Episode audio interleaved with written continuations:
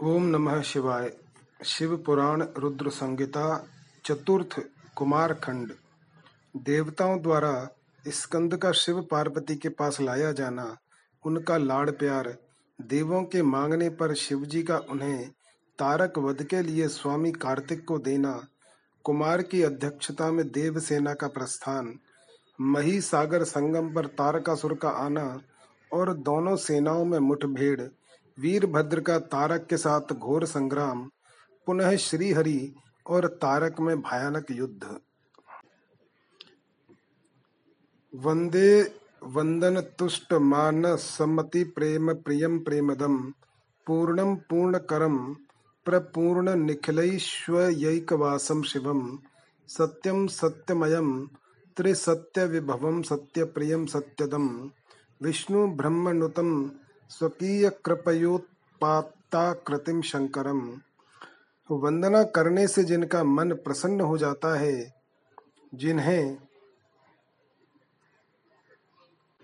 प्रेम अत्यंत प्यारा है, जो प्रेम प्रदान करने वाले पूर्णानंद में भक्तों की अभिलाषा पूर्ण करने वाले संपूर्ण ऐश्वर्यों के एकमात्र आवास स्थान और कल्याण स्वरूप हैं, सत्य जिनका श्री विग्रह है जो सत्यमय हैं, जिनका ऐश्वर्य त्रिकाला बाधित है, जो सत्य प्रिय एवं सत्य प्रदाता हैं, ब्रह्मा और विष्णु जिनकी स्तुति करते हैं, स्वेच्छानुसार शरीर धारण करने वाले, उन भगवान शंकर की मैं वंदना करता हूँ।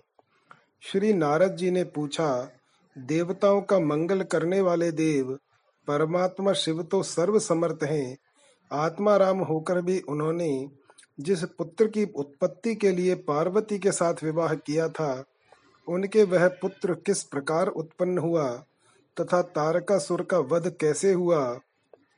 ब्राह्मण, मुझ पर कृपा करके यह सारा वृत्तांत पूर्ण रूप से वर्णन कीजिए।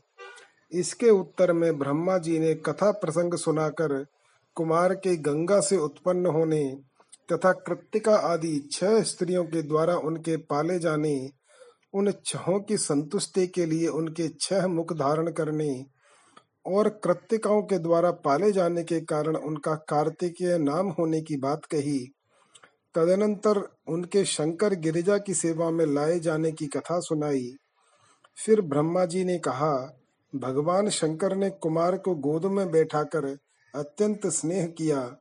देवताओं ने उन्हें नाना प्रकार के पदार्थ, विद्याएँ, शक्ति और अस्त्र शस्त्र आदि प्रदान किए। पार्वती के हृदय में प्रेम समाता नहीं था। उन्होंने हर्ष पूर्वक मुस्कुराकर कुमार को परमोत्तम ऐश्वर्य प्रदान किया, साथ ही चिरंजीवी भी बना दिया। लक्ष्मी ने दिव्य संपत तथा एक विशाल एवं मनोहर हार अर्पित किया। सावित्री ने प्रसन्न होकर सारी सिद्ध विद्याएँ प्रदान की। मुनि श्रेष्ठ इस प्रकार वहाँ महोत्सव मनाया गया। सभी के मन प्रसन्न थे। विशेषतः शिव और पार्वती के आनंद का पार नहीं था। इसी बीच देवताओं ने भगवान शंकर से कहा, प्रभु, यह तारकासुर कुमार के ही हाथों मारे जाने वाला है। इसीलिए ही यह पार्वती परिणय तथा कुमारोत्पत्ति आदि उत्तम चरित घटित हुआ है। अतः हम लोगों के सुखार्थ उसका काम तमाम करने के हेतु कुमार को आज्ञा दीजिए। हम लोग आज ही अस्त्र शस्त्र से सुसज्जित होकर तारक को मारने के लिए रण यात्रा करेंगे। ब्रह्मा जी कहते हैं, मुने, यह सुनकर भगवान शंकर का हृदय दयाद्र हो गया। उन्होंने उनकी प्रार्थना स्वीकार करके उसी समय तारक का वध करने के लिए अपने पुत्र कुमार को देवताओं को सौंप दिया। फिर तो शिवजी की आज्ञा मिल जाने पर ब्रह्मा, विष्णु आदि सभी देवता एकत्र होकर गुह को आगे करके तुरंत ही उस पर्वत से चल दिए। उस समय श्री हरि आदि देवताओं के मन में पूर्ण विश्वास था कि ये अवश्य तारक का वध कर डालेंगे। वे भगवान शंकर के तेज से भावित हो कुमार के सेनापतित्व में तारक का संहार करने के लिए रण क्षेत्र में आए। उधर महाबली तारक ने जब देवताओं के इस युद्धो, युद्धोद्योग को सुना, तब वह भी एक विशाल सेना के साथ देवों से युद्ध करने के लिए तत्काल ही चल पड़ा। उसकी उस विशाल वाहिनी को आती देख देवताओं को परम विस्मय हुआ। फिर तो वे बलपूर्वक बारंबार सिंहनाद करने लगे। उसी समय तुरंत ही भगवान शंकर की प्रेरणा से विष्णुवादी संपूर्ण देवताओं के प्रति आकाशवाणी हुई। आकाशवाणी ने कहा, देवगण, तुम लोग जो कुमार के अधिनायकत्व में युद्ध करने के लिए उद्यत हुए हो, इससे तुम संग्राम में दैत्यों को जीतकर विजयी होगे ब्रह्मा जी कहते हैं, मुनि, उस आकाशवाणी को सुनकर सभी देवताओं का उत्साह बढ़ गया। उनका भय जाता रहा और वे वीरोचित गर्जना करने लगे।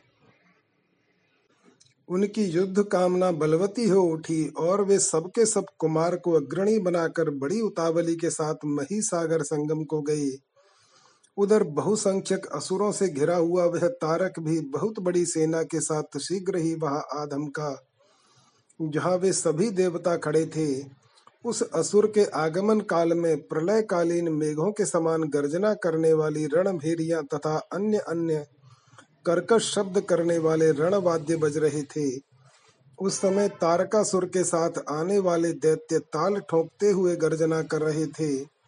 उनके पदाघात से पृथ्वी काँप उठती थी। उस अत्यंत भयंकर कोलाहल को सुनकर भी सभी देवता निर्भय ही बने रहे। वे एक साथ मिलकर तारकासुर से लोहा लेने के लिए डटकर खड़े हो गए। वे एक साथ मिलकर तारकासुर से लोहा लेने के लिए डटकर खड़े हो गए। उस समय देवराज इंद्र कुमार को गजराज पर बैठाकर सबसे आगे खड़े हुए। वे लोकपालों से घिरे हुए थे और उनके साथ देवताओं की महती सेना थी। तत्पश्चात कुमार ने उस गजराज को तो महेंद्र को ही दे दिया और वे स्वयं एक ऐसे विमान पर आरूढ़ हुए जो परमाश्चर्यजनक तथा नाना प्रकार के रत्नों से सुशोभित था। उस समय उस विमान पर सवार होने से सर्वगुण संपन्न महायशस्वी शंकर पुत्र कुमार उत्कृष्ट शोभा से संयुक्त होकर सुशोभित हो रहे थे। उन पर परम प्रकाशमान चवर डुलाए जा रहे थे। इसी बीच बलाभिमानी एवं महावीर देवता और दैत्य क्रोध से विवल होकर परस्पर युद्ध करने लगे। उस समय देवताओं और दैत्यों में बड़ा घमासान युद्ध हुआ। क्षण भर में ही सारी रणभूमि रुंड मुंडों से व्याप्त हो गई। तब महाबली तारकासुर बहुत बड़ी सेना के साथ देवताओं से युद्ध करने के लिए वेग पूर्वक आगे बढ़ा। उस रण दुर्मर्द तारक को युद्ध की कामना से आगे बढ़ते देखकर इंद्र आदि देवता तुरंत ही उसके सामने आए। फिर तो दोनों सेनाओं में महान कोलाहल होने लगा। तत्पश्चात देवों तथा असुरों का विनाश करने वाला ऐसा द्वंद्व युद्ध आरंभ हुआ, जिसे देखकर वीर लोग हर्षोत्फुल्ल हो गए और कायरों के मन में भय समा गया। उस समय देवताओं और दैत्यों में बड़ा घमासान युद्ध हुआ। क्षण भर में ही सारी रणभूमि रुंड मुंडों से व्याप्त हो गई। इसी समय वीरभद्र कुपित होकर महाबली प्रमथ गणों के साथ वीराभिमानी तारक के समीप आ पहुँचे। वे बलवान गणनायक भगवान शिव के क्रोध, कोप से उत्पन्न हुए थे। अतः समस्त देवताओं को पीछे करके युद्ध की अभिलाषा से तारक के सम्मुख डट गए। उस समय प्रमथ गणों तथा सारे असुरों के मन में परमोल्लास था। अतः वे उस महासमर में परस्पर गुत्तम गुत्त होकर जूझने लगे। तदनंतर वीरभद्र से तारक का भयानक युद्ध हुआ। इसी बीच असुरों की सेना रण से विमुख हो भाग चली। इस प्रकार अपनी सेना को तितर बितर हुई देख उसका नायक तारकासुर क्रोध से भर गया और दस हज़ार भुजाओं धारण करके सिंह सिंह पर सवार हो देवगणों को मार डालने के लिए वेग पूर्वक उनकी ओर झपटा। वह युद्ध के मुहाने पर देवों तथा प्रमत गणों को मार मार कर गिराने लगा, तब प्रमत गणों के नेता महाबली वीरभद्र उसके उस कर्म को देखकर उसका वध करने के लिए अत्यंत कुपित हो उठे। फिर तो उन्होंने भगवान शिव के चरण कमल का ध्यान करके एक ऐसा श्रेष्ठ त्रिशूल हाथ में लिया। जिसके तेज से सारी दिशाएँ और आकाश प्रकाशित हो उठे। इसी अवसर पर महान कौतुक प्रदर्शन करने वाले स्वामी कार्तिक ने तुरंत ही वीर बाहु द्वारा कहलाकर उस युद्ध को रोक दिया। तब स्वामी की आज्ञा से वीरभद्र उस युद्ध से हट गए। यह देखकर असुर सेनापति महावीर तारक कुपित हो उठा। वह युद्ध कुशल तथा नाना प्रकार के अस्त्रों का जानकार था। अतः देवताओं को ललकार ललकार कर उन पर बाणों की वृष्टि करने लगा। उस समय बलवानों में श्रेष्ठ असुरराज तारक ने ऐसा महान कर्म किया कि सारे देवता मिलकर भी उसका सामना न कर सके।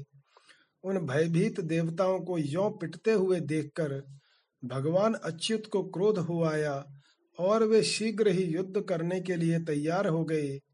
उन भगवान श्रीहरि ने अपने आयुध सुदर्शन चक्र और शारंग धनुष को लेकर युद्ध स्थल में महादैत्य तारक पर आक्रमण किया। मुने, तदनंतर सबके देखते देखते श्रीहरि और तारकासुर में अत्यंत भयंकर एवं रोमांचकारी महायुद्ध छिड़ गया। इसी बीच अच्युत ने कुपित होकर महान सिंहनाद किया और धधकती हुई ज्वालाओं के से प्रकाश वाले अपने चक्र को उठाया। फिर तो श्रीहरि ने उसी चक्र से दैत्यराज तारक पर प्रहार किया। उसकी चोट से अत्यंत व्यथित होकर वह असुर पृथ्वी पर गिर पड़ा, परंतु वह असुर नायक तारक अत्यंत बलवान था। अतः तुरंत ही उठकर उस दैत्यराज ने अपनी शक्ति से चक्र के टुकड़े टुकड़े कर दिए। मुने, भगवान विष्णु और तारकासुर दोनों बलवान थे। और दोनों में अगाध बल था, अतः युद्ध स्थल में परस्पर जूझने लगे। ब्रह्मा जी की आज्ञा से कुमार का युद्ध के लिए जाना, तारक के साथ उनका भीषण संग्राम और उनके द्वारा तारक का वध, तत्पश्चात देवों द्वारा कुमार का अभिमनंदन और स्तवन, कुमार का उन्हें वरदान देकर कैलाश पर जा शिव पार्वती के पास निवास करना। तब ब्रह्मा जी ने कहा, शंकर सुबन स्वामी कार्तिक, तुम तो देवादिदेव हो। पार्वती सुत, विष्णु और तारकासुर का यह व्यर्थ युद्ध शोभा नहीं दे रहा है, क्योंकि विष्णु के हाथों इस तारक की मृत्यु नहीं होगी। यह मुझसे वरदान पाकर अत्यंत बलवान हो गया है। यह मैं बिल्कुल सत्य बात कह रहा हूँ। पार्वती नंदन, तुम्हारे अतिरिक्त इस पापी को मारने वाला दूसरा कोई नहीं है। इसीलिए महाप्रभु, तुम्हें मेरे कथनानुसार ही करना चाहिए। परंतप तुम शीघ्र ही उस दैत्य का वध करने के लिए तैयार हो जाओ। क्योंकि पार्वती पुत्र, तारक का संहार करने के निमित्त ही तुम शंकर से उत्पन्न हुए हो। ब्रह्मा जी कहते हैं, मुने, यो मेरा कथन सुनकर शंकर नंदन कुमार कार्तिकेय ठटाकर हंस पड़े और प्रसन्नता पूर्वक बोले तथास्तु ऐसा ही होगा। तब महान ऐश्वर्यशाली शंकर सुवन कुमार तारकासुर के वध का निश्चय करके विमान से उतर पड़े और पैदल हो गए।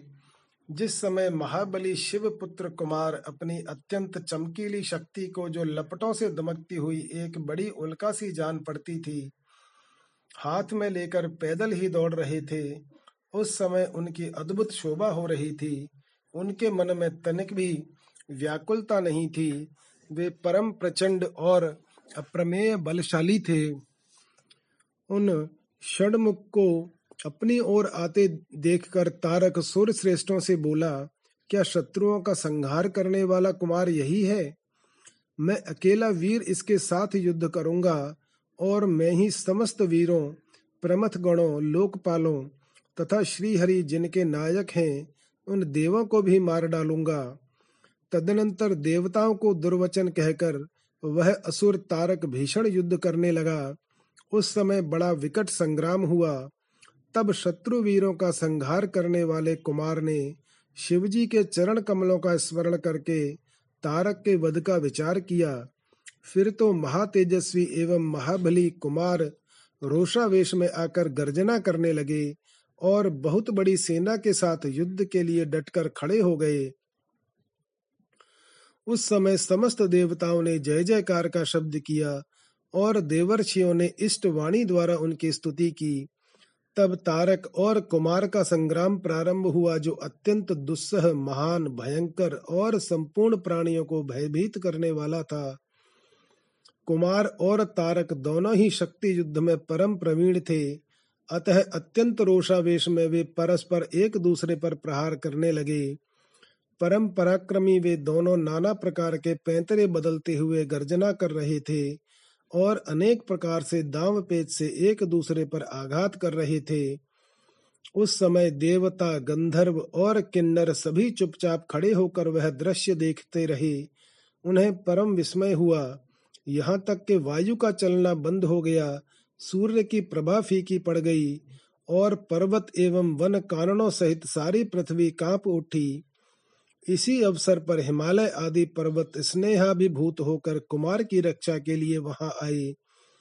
तब उन सभी पर्वतों को भयभीत देखकर शंकर एवं गिरिजा के पुत्र कुमार उन्हें सांत्वना देते हुए बोले, कुमार ने कहा, महाभाग पर्वतों, तुम लोग खेद मत करो। तुम्हें किसी प्रकार की चिंता नहीं करनी चाहिए। मैं आज तुम सब लोगों की आँखों के सामने ही इस पापी का काम तमाम कर दूँगा। यो उन पर्वतों तथा तो देवगणों को ढांढस बधाकर कुमार ने गिरिजा और शंभु को प्रणाम किया तथा अपनी कांतिमती शक्ति को हाथ में लिया। शंभु पुत्र कुमार महाबली तथा महान ऐश्वर्यशाली तो थे ही। जब उन्होंने तारक का वध करने की इच्छा से शक्ति हाथ में ली, उस समय उनकी अद्भुत शोभा हुई। तदनंतर शंकर जी के तेज से संपन्न कुमार ने उस शक्ति से तारकासुर पर जो समस्त लोगों को कष्ट देने वाला था प्रहार किया, उस शक्ति के आघात से तारकासुर के सभी अंग छिन्न भिन्न हो गए और संपूर्ण असुर गणों का अधिपति वह महावीर सहसा धराशायी हो गया। मुने, सबके देखते देखते वही कुमार द्वारा मारे गए तारक के प्राण पखेरु उड़ गए। उस उत्कृष्ट वीर तारक को महासमर में प्राण रहित होकर गिरा हुआ देखकर वीरवर कुमार ने पुनः उस पर वार नहीं किया। उस महाबली दैत्यराज तारक के मारे जाने पर देवताओं ने बहुत से असुरों को मौत के घाट उतार दिया। उस युद्ध में कुछ असुरों ने भयभीत होकर हाथ जोड़ लिए। कुछ के शरीर छिन्न भिन्न हो गए और हज़ारों दैत्य मृत्यु के अतिथि बन गए। कुछ शरणार्थी दैत्य अंजलि बांधकर पाही पाही रक्षा कीजिए। रक्षा कीजिए, यो पुकारते हुए कुमार के शरणापन्न हो गए। कुछ मार डाले गए और कुछ मैदान छोड़कर भाग गए। सहस्रों दैत्य जीवन की आशा से भागकर पाताल में घुस गए। उन सबकी आशाएँ भग्न हो गई थीं और मुख पर दीनता छाई हुई थी। मनीश्वर, इस प्रकार वह सारी दैत्य सेना विनष्ट हो गई। देवगणों के भय से कोई भी वहाँ ठहर न सका। उस दुरात्मा तारक के मारे जाने पर सभी लोग निष्कंटक हो गए और इंद्र आदि सभी देवता आनंद मग्न हो गए। यो कुमार को विजयी देखकर एक साथ ही संपूर्ण देवताओं तथा त्रिलोकी के समस्त प्राणियों को महान आनंद प्राप्त हुआ।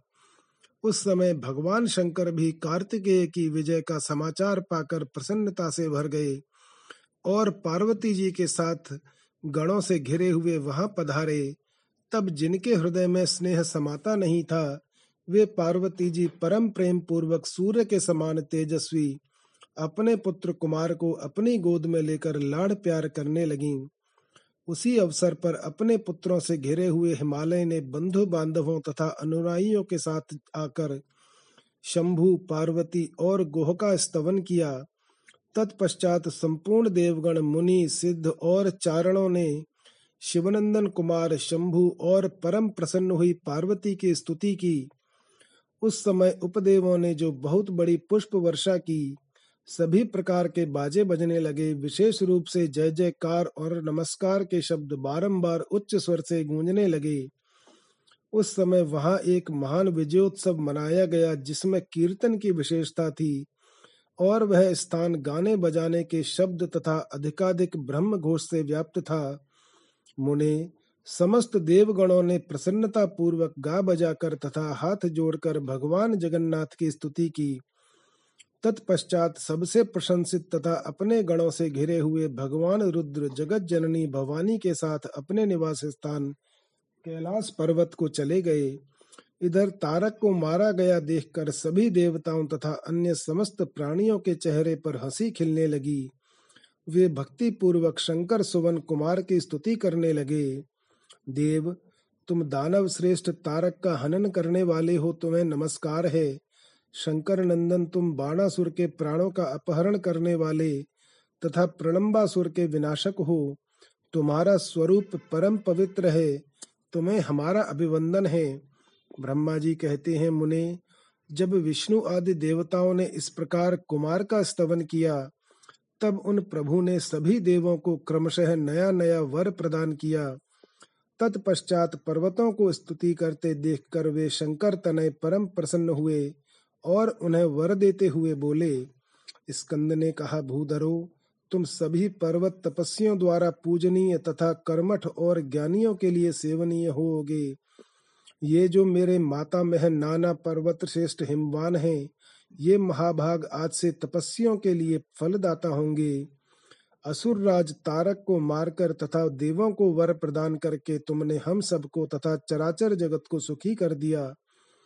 अब तुम्हें परम प्रसन्नता पूर्वक अपने माता पिता पार्वती और शंकर का दर्शन करने के लिए शिव के निवास भूत कैलाश पर चलना चाहिए।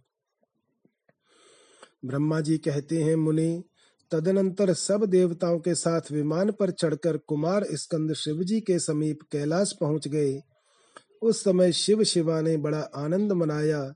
देवताओं ने शिव जी की स्तुति की। शिव जी ने उन्हें वरदान तथा अभय दान देकर विदा किया। मुने, उस अवसर पर देवताओं को परम आनंद प्राप्त हुआ। वे शिव, पार्वती तथा शंकर नंदन कुमार के रमणीय यश का बखान करते हुए अपने अपने लोक को चले गए। इधर परमेश्वर शिव भी शिवा, कुमार तथा गणों के साथ आनंद पूर्वक उस पर्वत पर निवास करने लगे। मुने, इस प्रकार जो शिव भक्ति से ओतप्रोत, सुखदायक एवं दिव्य है, कुमार का वह सारा चरित्र मैंने तुमसे वर्णन कर दिया। अब और क्या सुनना चाहते हो? शिवा का अपनी मैल से गणेश को उत्पन्न करके द्वारपाल पद पर नियुक्त करना, गणेश द्वारा शिवजी के रोके जाने पर उनका शिव गणों के साथ भयंकर संग्राम। शिवजी द्वारा गणेश का शिरच्छेदन, कुपित हुई शिवा का शक्तियों को उत्पन्न करना और उनके द्वारा प्रलय मचाना, मचाया जाना। देवताओं और ऋषियों का स्तवन द्वारा पार्वती को प्रसन्न करना, उनके द्वारा पुत्र को जलाए जाने की बात कही जाने पर शिवजी की आज्ञा अनुसार हाथी का सिर लाया जाना और उसे गणेश के धड़ से जोड़कर उन्हें जीवित करना। सूत जी कहते हैं, तारककारी कुमार के उत्तम एवं अद्भुत वृत्तांत को सुनकर नारद जी को बड़ी प्रसन्नता हुई। उन्होंने प्रेम पूर्वक ब्रह्मा जी से पूछा, नारद जी बोले देव देव आप तो शिव संबंधी ज्ञान के अथाह सागर हैं। प्रजानाथ, मैंने स्वामी कार्तिक के सद वृत्तांत को जो अमृत से भी उत्तम है सुन लिया। अब गणेश का उत्तम चरित्र सुनना चाहता हूँ। आप उनका जन्म वृत्तांत तथा दिव्य चरित्र, जो संपूर्ण मंगलों के लिए भी मंगल स्वरूप है, वर्णन कीजिए। सूत जी कहते हैं, महामुनि नारद का ऐसा वचन सुनकर ब्रह्मा जी का मन हर्ष से गदगद हो गया।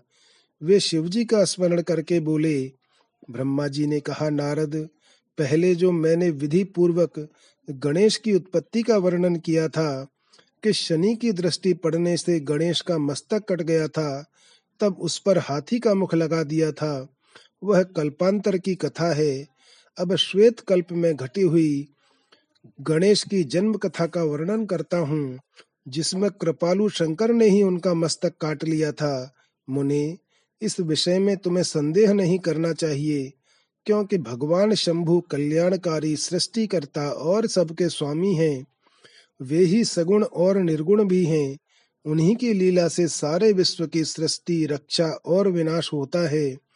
मुनि श्रेष्ठ अब प्रस्तुत विषय को आदर पूर्वक श्रवण करो। एक समय पार्वती जी की जया विजया नाम वाली सखियाँ उनके पास आकर विचार करने लगीं।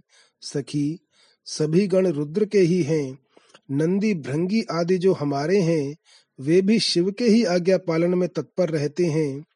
जो असंख्य प्रमथ गण हैं उनमें भी हमारा कोई नहीं है। वे सभी शिवाज्ञा परायण होकर द्वार पर खड़े रहते हैं। यद्यपि वे सभी हमारे भी हैं, तथापि उनसे हमारा मन नहीं मिलता। अतः पाप रहते, आपको भी हमारे लिए एक गण की रचना करनी चाहिए। ब्रह्मा जी कहते हैं, मुने, जब सखियों ने पार्वती जी से ऐसा सुंदर वचन कहा, तब उन्होंने उसे हितकारक माना। और वैसा करने का विचार भी किया तदनंतर किसी समय जब पार्वती जी स्नान कर रही थीं, तब सदाशिव नंदी को डरा धमका कर घर के भीतर चले आए शंकर जी को आते देखकर स्नान करती हुई जगत जननी पार्वती उठकर खड़ी हो गईं। उस समय उनको बड़ी लज्जा आई वे आश्चर्यचकित हो गईं।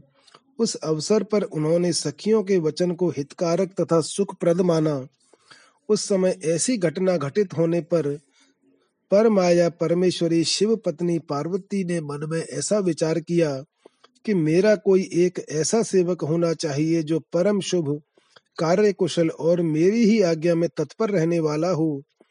उससे तनिक भी विचलित होने वाला न हो।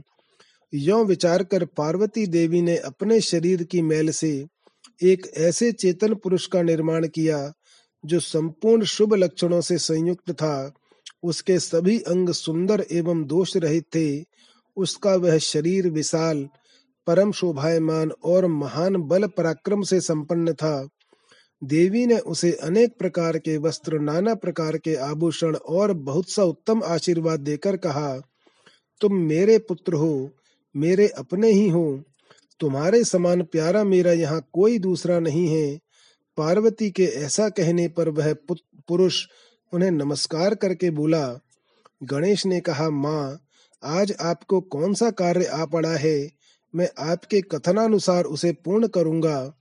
गणेश के यो पूछने पर पार्वती जी अपने पुत्र को उत्तर देते हुए बोली, शिवा ने कहा, तात, तुम मेरे पुत्र हो, मेरे अपने हो। अतः तुम मेरी बात सुनो। आज से तुम मेरे द्वारपाल हो जाओ। सतपुत्र, मेरी आज्ञा के बिना कोई भी हठ पूर्वक मेरे महल के भीतर प्रवेश न करने पाए। चाहे वह कहीं से भी आए, कोई भी हो, बेटा, यह मैंने तुमसे बिल्कुल सत्य बात कही है। ब्रह्मा जी कहते हैं, मुनि, यो कहकर पार्वती ने गणेश के हाथ में एक सुदृढ़ छड़ी दे दी। उस समय उनके सुंदर रूप को निहार कर पार्वती हर्षमग्न हो गईं। उन्होंने परम प्रेम पूर्वक अपने पुत्र का मुख चूमा और कृपा परवश हो छाती से लगा लिया। फिर दंडधारी गणराज को अपने द्वार पर स्थापित कर दिया। बेटा नारद। तदनंतर पार्वती नंदन महावीर गणेश पार्वती की हित कामना से हाथ में छड़ी लेकर गृह द्वार पर पहरा देने लगे। उधर शिवा अपने पुत्र गणेश को अपने दरवाजे पर नियुक्त करके स्वयं सखियों के साथ स्नान करने लगी।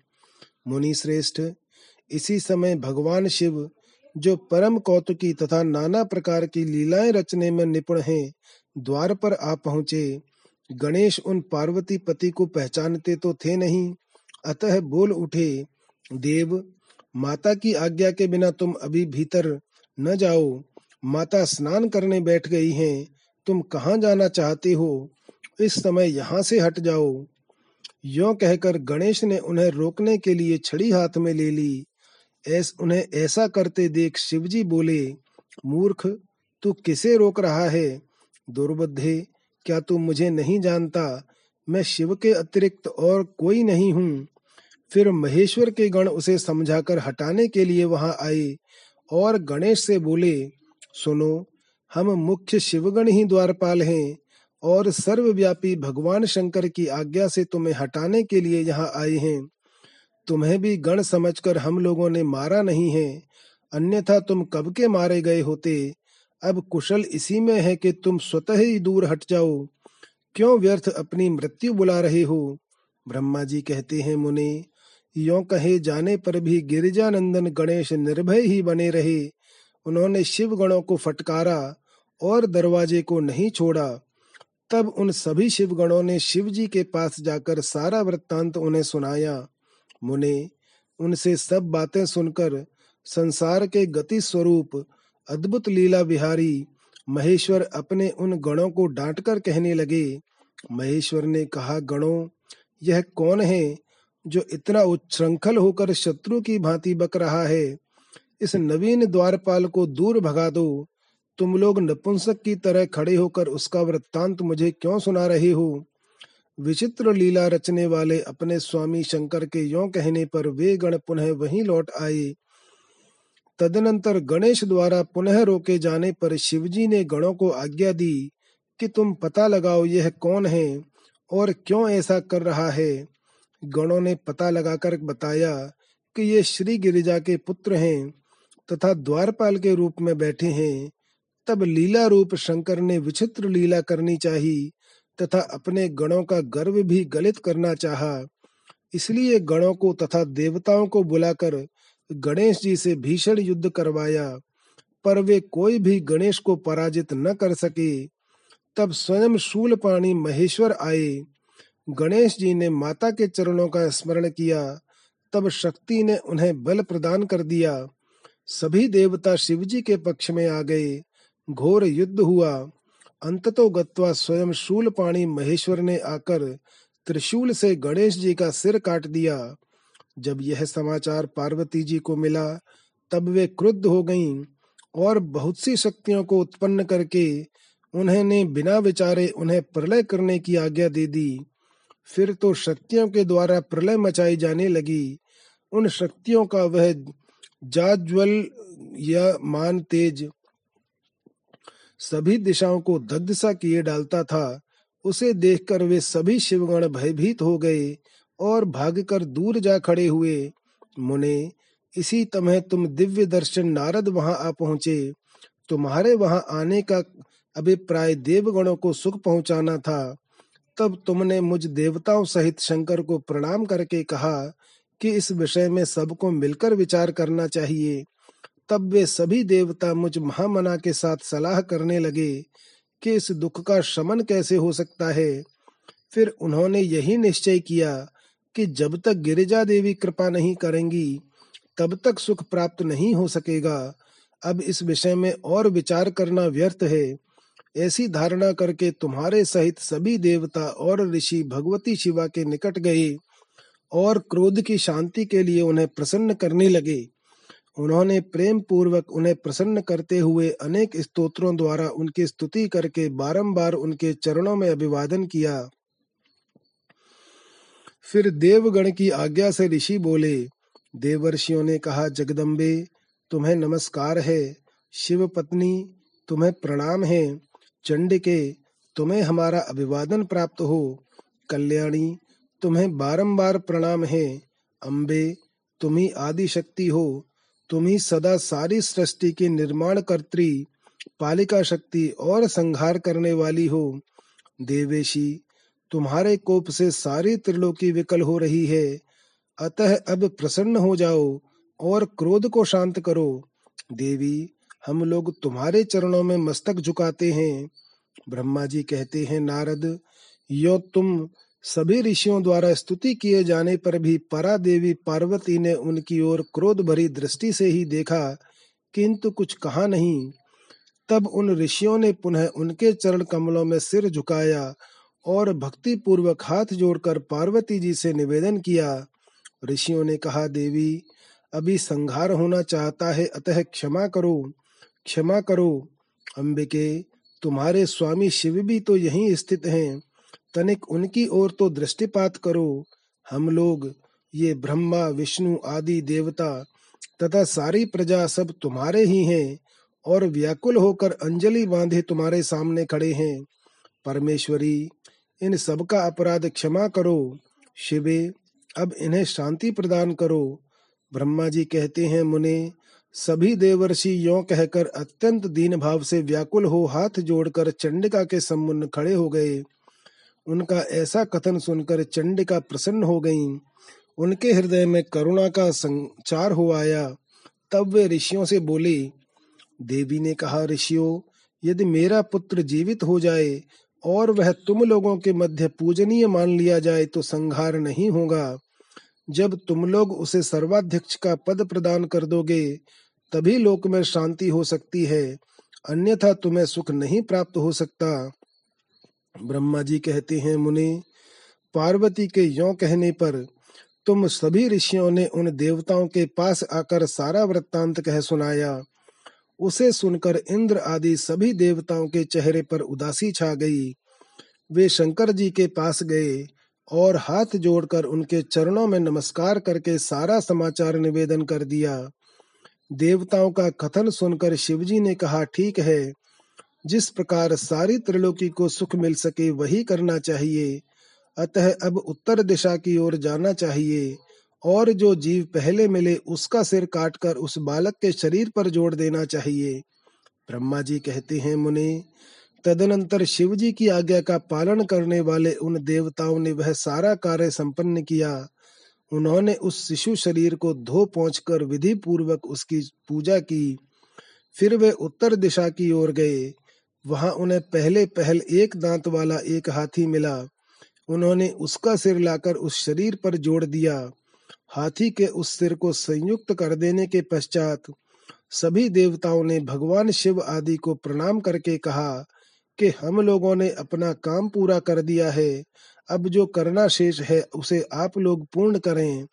ब्रह्मा जी कहते हैं, तब शिवाज्ञा पालन संबंधी देवताओं की बात सुनकर सभी देवों और पार्षदों को महान आनंद हुआ।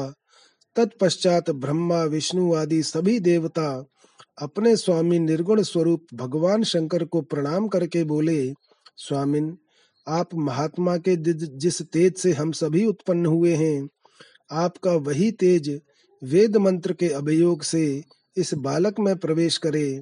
इस प्रकार सभी देवताओं ने मिलकर वेद मंत्र द्वारा जल को अभिमंत्रित किया। फिर शिवजी का स्मरण करके उस उत्तम जल को बालक के शरीर पर छोड़ छिड़क दिया।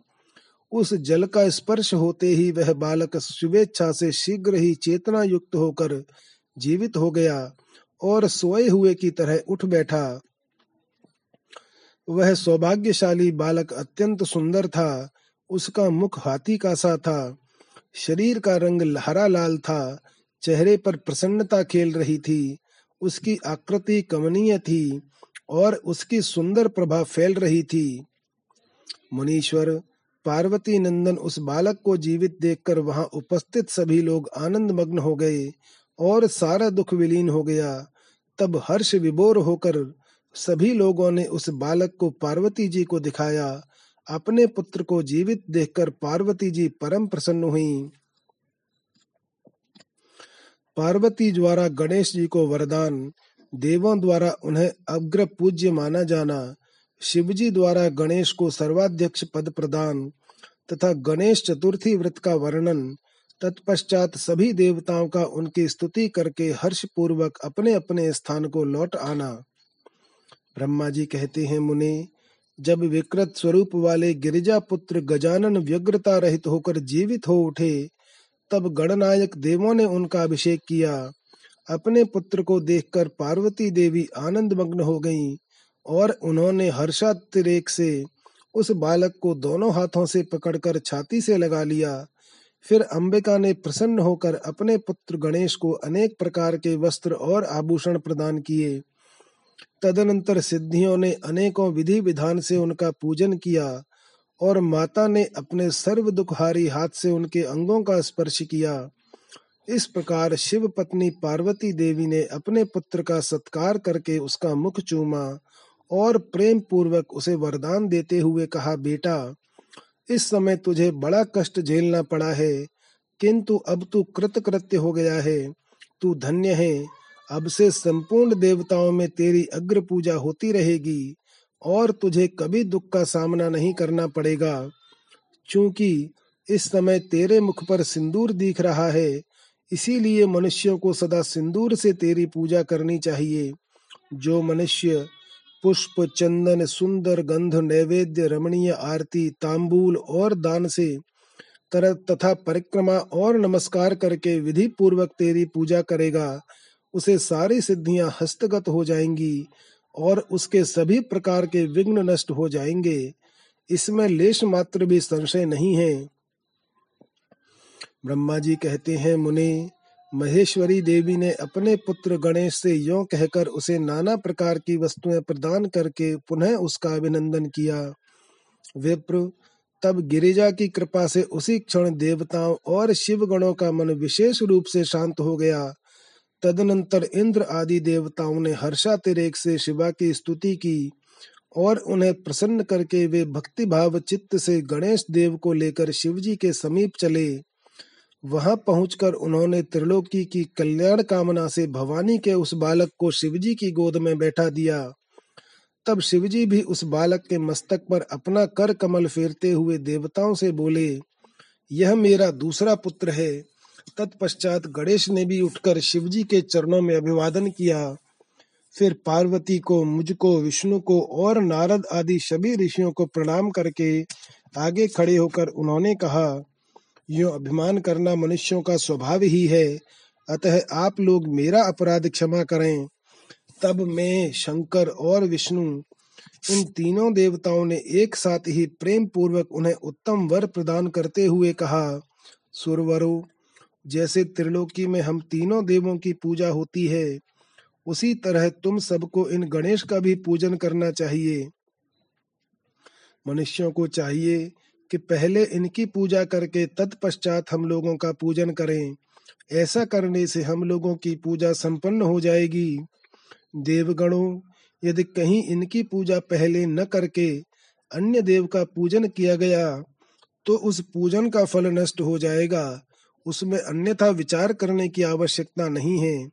ब्रह्मा जी कहते हैं, मुने, तदनंतर ब्रह्मा, विष्णु और शंकर आदि सभी देवताओं ने मिलकर पार्वती को प्रसन्न करने के लिए वहीं गणेश को सर्वाध्यक्ष घोषित कर दिया। उसी समय शिवजी परम प्रसन्न चित्त से पुनः गणेश को लोक में सर्वदा सुख देने वाले अनेकों वर प्रदान करते हुए बोले। शिवजी ने कहा, गिरिजानंदन निस्संदेह मैं तुझ पर परम प्रसन्न हूँ। मेरे प्रसन्न हो जाने पर अब तू सारे जगत को ही प्रसन्न हुआ समझ। अब कोई भी तेरा विरोध नहीं कर सकता। तू शक्ति का पुत्र है, अतः अत्यंत तेजस्वी है। बालक होने पर भी तूने महान पराक्रम प्रकट किया है। इसीलिए तू सदा सुखी रहेगा। विघ्न नाश के कार्य में तेरा नाम सबसे श्रेष्ठ होगा। तू सबका पूज्य है। अतः अब मेरे संपूर्ण गणों का अध्यक्ष हो जा। इतना कहने के पश्चात महात्मा शंकर अत्यंत प्रसन्नता के कारण गणेश को पुनः वरदान देते हुए बोले, गणेश्वर, तू भाद्रपद मास के कृष्ण पक्ष की चतुर्थी तिथि को चंद्रमा का शुभोदय होने पर उत्पन्न हुआ है। जिस समय गिरिजा के सुंदर चित्त से तेरा रूप प्रकट हुआ, उस समय रात्रि का प्रथम प्रहर बीत रहा था। इसीलिए उसी दिन से आरंभ करके उसी तिथि में तेरा उत्तम व्रत करना चाहिए। यह व्रत परम शोभन तथा संपूर्ण सिद्धियों का प्रदाता है।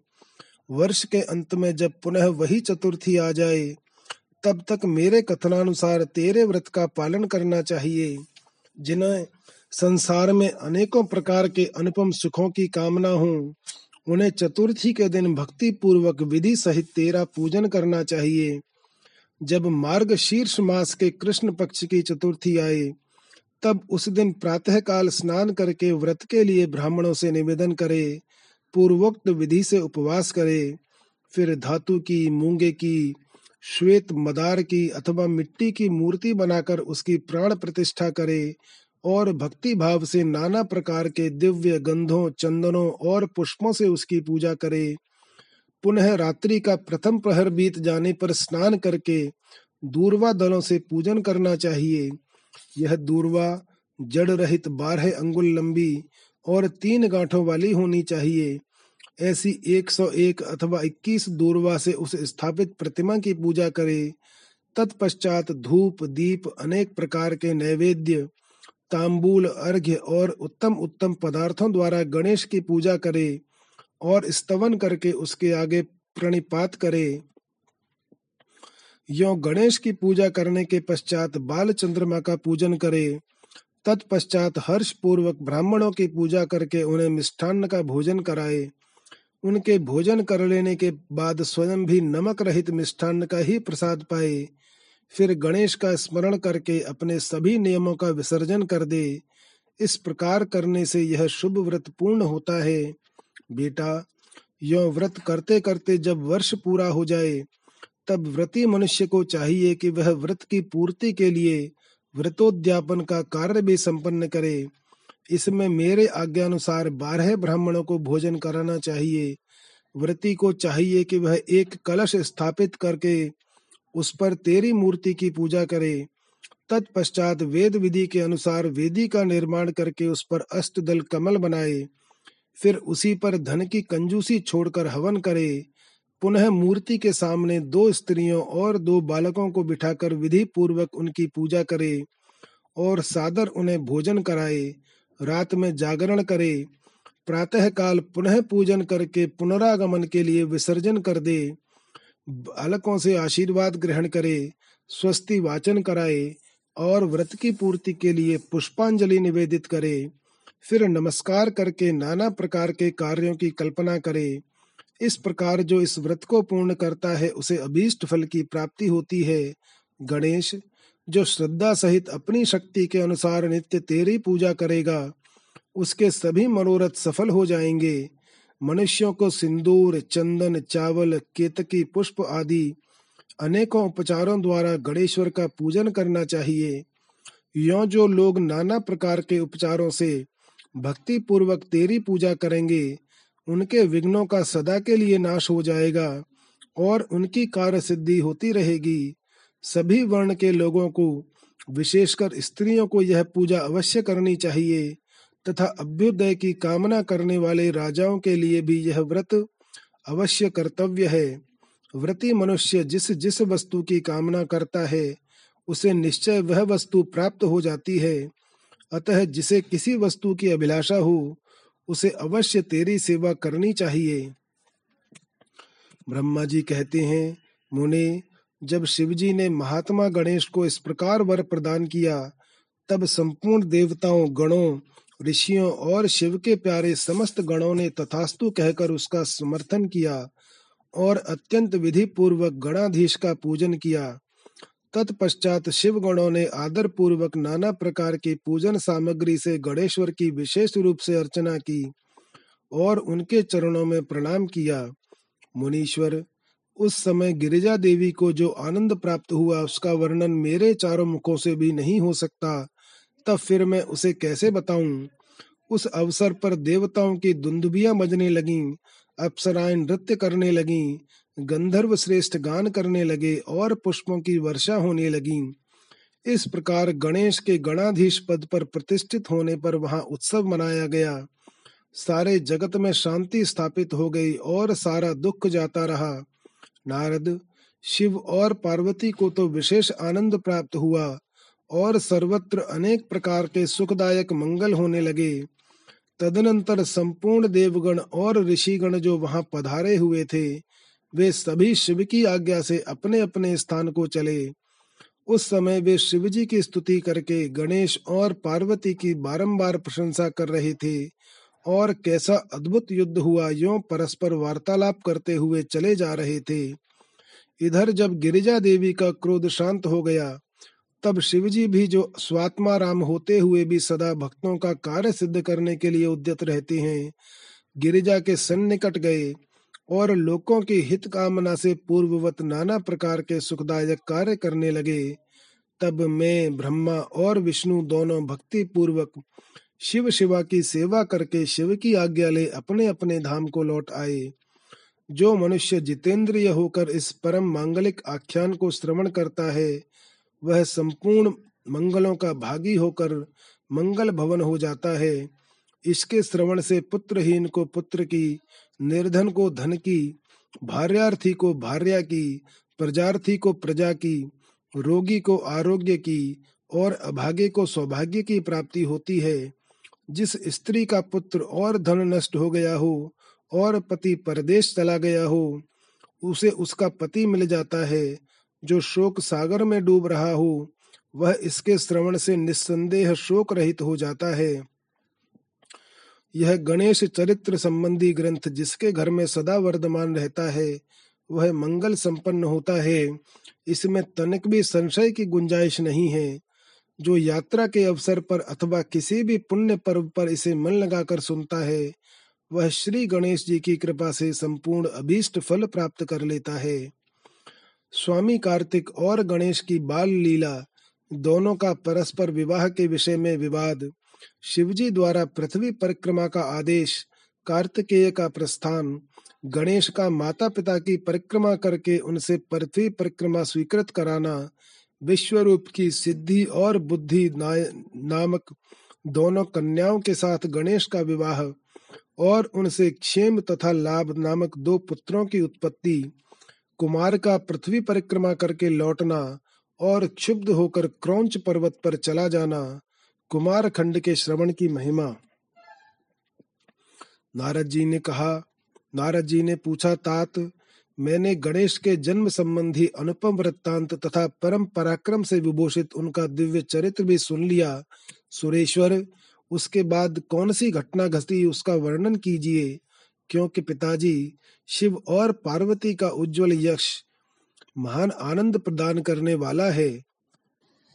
ब्रह्मा जी ने कहा, मुनि श्रेष्ठ, तुम तो बड़े कारुणिक हो। तुमने बड़ी उत्तम बात पूछी है।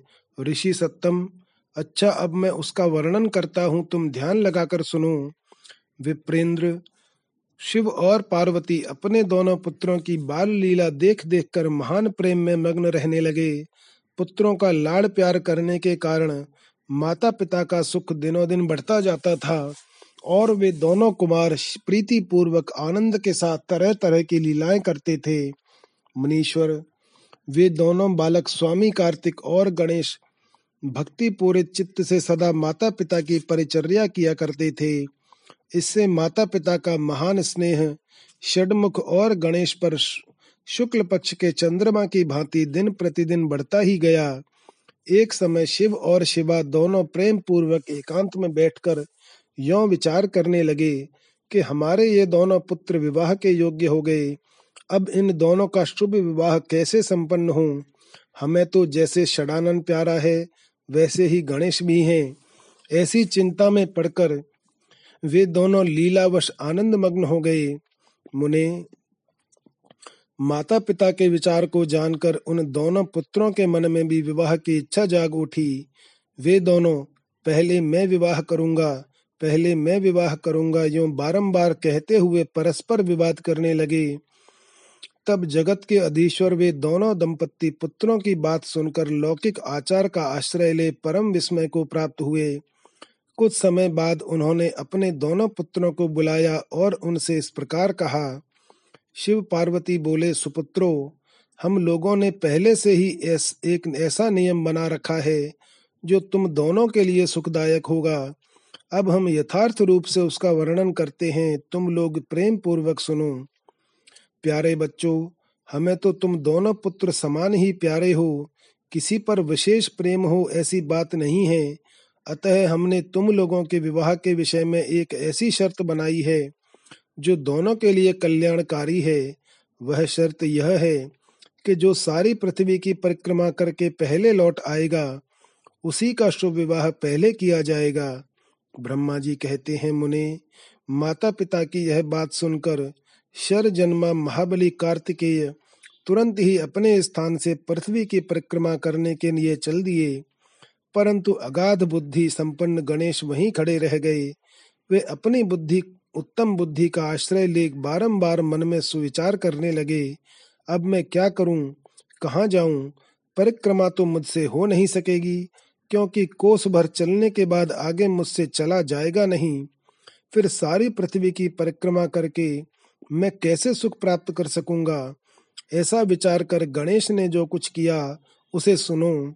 उन्होंने अपने घर लौटकर विधि पूर्वक स्नान किया और माता पिता से इस प्रकार कहा, गणेश जी बोले, पिताजी एवं माताजी, मैंने आप लोगों की पूजा करने के लिए यहाँ दो आसन स्थापित किए हैं। आप दोनों इस पर विराजिए और मेरा मनोरथ पूर्ण कीजिए। ब्रह्मा जी कहते हैं, मुनि, गणेश की बात सुनकर पार्वती और परमेश्वर उनकी पूजा ग्रहण करने के लिए आसन पर विराजमान हो गए। तब गणेश ने उनकी विधि पूर्वक पूजा की और बारंबार प्रणाम करते हुए उनकी सात बार प्रदक्षिणा की।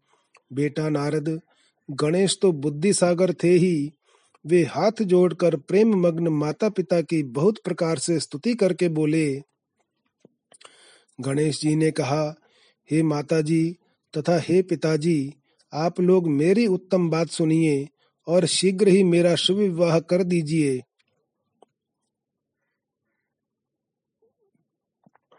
ब्रह्मा जी कहते हैं, मुनि, महात्मा गणेश का ऐसा वचन सुनकर वे दोनों माता पिता महान बुद्धिमान गणेश से बोले शिवा शिव ने कहा, बेटा, तू पहले काननों सहित इस सारी पृथ्वी की परिक्रमा तो कर आ। कुमार गया हुआ है, तू भी जा। और उससे पहले लौट आ, तब तेरा विवाह पहले कर दिया जाएगा। ब्रह्मा जी कहते हैं, मुने, नयम परायण गणेश माता पिता की ऐसी बात सुनकर कुपित हो तुरंत बोल उठे। गणेश जी ने कहा, हे माता जी तथा हे पिताजी, आप दोनों सर्वश्रेष्ठ धर्म रूप और महाबुद्धिमान हैं। अतः धर्मानुसार मेरी बात सुनिए। मैंने सात बार पृथ्वी की परिक्रमा की है, फिर आप लोग ऐसी बात क्यों कह रहे हैं? ब्रह्मा जी कहते हैं, मुने, शिव पार्वती तो बड़े लीलानंदी ही ठहरे। वे गणेश का कथन सुन लौकिक गति का आश्रय लेकर बोले, शिव पार्वती ने कहा, पुत्र, तूने समुद्र पर्यंत विस्तार वाली बड़े बड़े कारणों से युक्त इस सप्त द्वीपवती विशाल पृथ्वी की परिक्रमा कब कर ली? ब्रह्मा जी कहते हैं, मुने, जब शिव पार्वती ने ऐसा कहा, तब उसे सुनकर महान बुद्धि संपन्न गणेश बोले। गणेश जी ने कहा माता जी एवं पिताजी, मैंने अपनी बुद्धि से आप दोनों शिव पार्वती की पूजा करके प्रदक्षिणा कर ली है। अतः मेरी समुद्र पर्यंत पृथ्वी की परिक्रमा पूरी हो गई। धर्म के संग्रह भूत वेदों और शास्त्रों में जो ऐसे वचन मिलते हैं, वे सत्य हैं या असत्य? वे वचन हैं कि जो पुत्र माता पिता की पूजा करके उनकी प्रदक्षिणा करता है, उसे पृथ्वी परिक्रमा जनित फल सुलभ हो जाता है। जो माता पिता को घर पर छोड़कर तीर्थ यात्रा के लिए जाता है, वह माता पिता की हत्या से मिलने वाले पाप का भागी होता है, क्योंकि पुत्र के लिए माता पिता का चरण सरोज ही महान तीर्थ है। अन्य तीर्थ तो दूर जाने पर प्राप्त होते हैं, परंतु धर्म का साधन भूत यह तीर्थ तो पास में ही सुलभ है। पुत्र के लिए माता पिता और स्त्री के लिए पति ये दोनों सुंदर तीर्थ घर में ही वर्तमान हैं। ऐसा जो वेद शास्त्र निरंतर उद्घोषित करते रहते हैं, उसे फिर आप लोग असत्य कर दीजिए। और यदि वह असत्य हो जाएगा तो निस्संदेह वेद भी असत्य हो जाएगा। और वेद द्वारा वर्णित आपका यह स्वरूप भी झूठा समझा जाएगा। इसीलिए या तो शीघ्र ही मेरा शुभ विवाह कर दीजिए, अथवा यो कह दीजिए कि वेद शास्त्र झूठे हैं, आप दोनों धर्म रूप हैं, अतः भली भांति विचार करके इन दोनों में जो परमोत्तम प्रतीत हो उसे प्रयत्न पूर्वक करना चाहिए। ब्रह्मा जी कहते हैं, मुने, तब जो बुद्धिमानों में श्रेष्ठ उत्तम बुद्धि संपन्न तथा महान ज्ञानी है। वे पार्वती नंदन गणेश इतना कहकर चुप हो गए। इधर वे दोनों पति पत्नी जगदीश्वर शिव पार्वती गणेश का वचन सुनकर परम विस्मित हुए। तदनंतर वे यथार्थ भाषी एवं अद्भुत बुद्धि वाले अपने पुत्र गणेश की प्रशंसा करते हुए बोले, शिवा शिव ने कहा, बेटा, तू महान आत्मबल से संपन्न है। इसी से तुझ में निर्मल बुद्धि उत्पन्न हुई है। तूने जो बात कही है वह बिल्कुल सत्य है, अन्यथा नहीं है। दुख का अवसर आने पर जिसकी बुद्धि विशिष्ट हो जाती है, उसका दुख उसी प्रकार विनष्ट हो जाता है, जैसे सूर्य के उदय होते ही अंधकार। जिसके पास बुद्धि है, वही बलवान है। बुद्धिहीन के पास बल कहाँ? पुत्र वेद शास्त्र और पुराणों में बालक के लिए धर्म पालन जैसी बात कही गई है। यह सब तूने पूरी कर ली। तूने जो बात की है वह दूसरा कौन कर सकता है? हमने तेरी वह बात मान ली। अब इसके विपरीत नहीं करेंगे। ब्रह्मा जी कहते हैं, नारद, यो कहकर उन दोनों ने बुद्धि सागर गणेश को सांत्वना दी और फिर वे उनके विवाह के संबंध में उत्तम विचार करने लगे। इसी समय जब प्रसन्न बुद्धि वाले प्रजापति विश्व रूप को शिवजी के उद्योग का पता चला तब उस पर विचार करके उन्हें परम सुख प्राप्त हुआ। उन प्रजापति विश्व रूप के दिव्य रूप संपन्न एवं सर्वांग शोभना दो सुंदरी कन्याएँ थीं, जिनका नाम सिद्धि और बुद्धि था। भगवान शंकर और गिरिजा ने उन दोनों के साथ हर्ष पूर्वक गणेश का विवाह संस्कार संपन्न कराया। उस विवाह के अवसर पर संपूर्ण देवता प्रसन्न होकर पधारे। उस समय शिव और पार्वती का जैसा मनोरथ था, उसी के अनुसार विश्वकर्मा ने वह विवाह किया। उसे देखकर ऋषियों तथा देवताओं को परम हर्ष प्राप्त हुआ। मुने, गणेश को भी उन दोनों पत्नियों के मिलने से जो सुख प्राप्त हुआ, उसका वर्णन नहीं किया जा सकता। कुछ काल के पश्चात महात्मा गणेश के उन दोनों पत्नियों से दो दिव्य पुत्र उत्पन्न हुए। उनमें से गणेश पत्नी सिद्धि के गर्भ से क्षेम नामक पुत्र पैदा हुआ और बुद्धि के गर्भ से जिस परम सुंदर पुत्र ने जन्म लिया उसका नाम लाभ हुआ। इस प्रकार जब गणेश अचिंत्य सुख का भोग करते हुए निवास करने लगे, तब दूसरे पुत्र स्वामी कार्तिक पृथ्वी की परिक्रमा करके लौटे। उस समय नारद जी ने आकर कुमार स्कंद को सब समाचार सुनाए। उन्हें सुनकर कुमार के मन में बड़ा क्षोभ हुआ। और वे माता पिता शिवा शिव के द्वारा रोके जाने पर भी न रुककर क्रौच पर्वत की ओर चले गए। देवर्षे, उसी दिन से शिव पुत्र स्वामी कार्तिक का कुमारत्व कुमारापन प्रसिद्ध हो गया। उनका नाम त्रिलोकी में विख्यात हो गया। वह शुभदायक सर्व पापहारी पुण्यमय और उत्कृष्ट ब्रह्मचर्य की शक्ति प्रदान करने वाला है। कार्तिक की पूर्णिमा को सभी देवता, ऋषि, तीर्थ और मुनीश्वर सदा कुमार का दर्शन करने के लिए क्रौच पर्वत पर जाते हैं। जो मनुष्य कार्तिकी पूर्णिमा के दिन कृतिका नक्षत्र का योग होने पर स्वामी कार्तिक का दर्शन करता है, उसके संपूर्ण पाप नष्ट हो जाते हैं और उसे मनोवांछित फल की प्राप्ति होती है। इधर स्कंद का बिछो हो जाने पर उमा को महान दुख हुआ। उन्होंने दीन भाव से अपने स्वामी शिव जी से कहा, प्रभु, आप मुझे साथ लेकर वहाँ चलिए।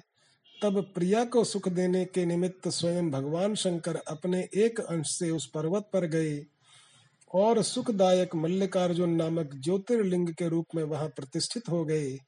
वे सत्पुरुषों की गति तथा अपने सब भक्तों के मनोरथ पूर्ण करने वाले हैं। वे आज भी शिवा के सहित उस पर्वत पर विराजमान हैं।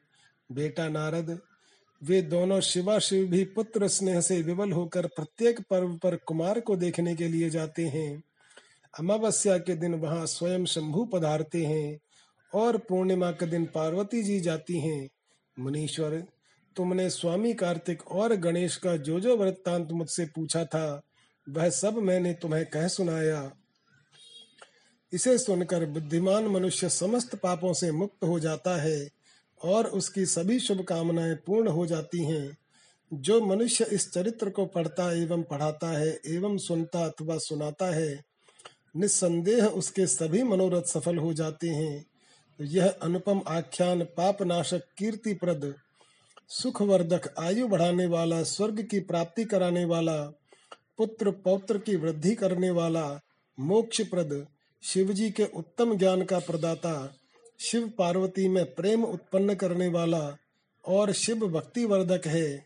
यह कल्याण कारक शिव जी के अद्वैत ज्ञान का दाता और सदा शिवमय है। अतः मोक्ष कामी एवं निष्काम भक्तों को सदा इसका श्रवण करना चाहिए। अध्याय बीस समाप्त। रुद्र संहिता का कुमार खंड संपूर्ण। ओम नमः शिवाय।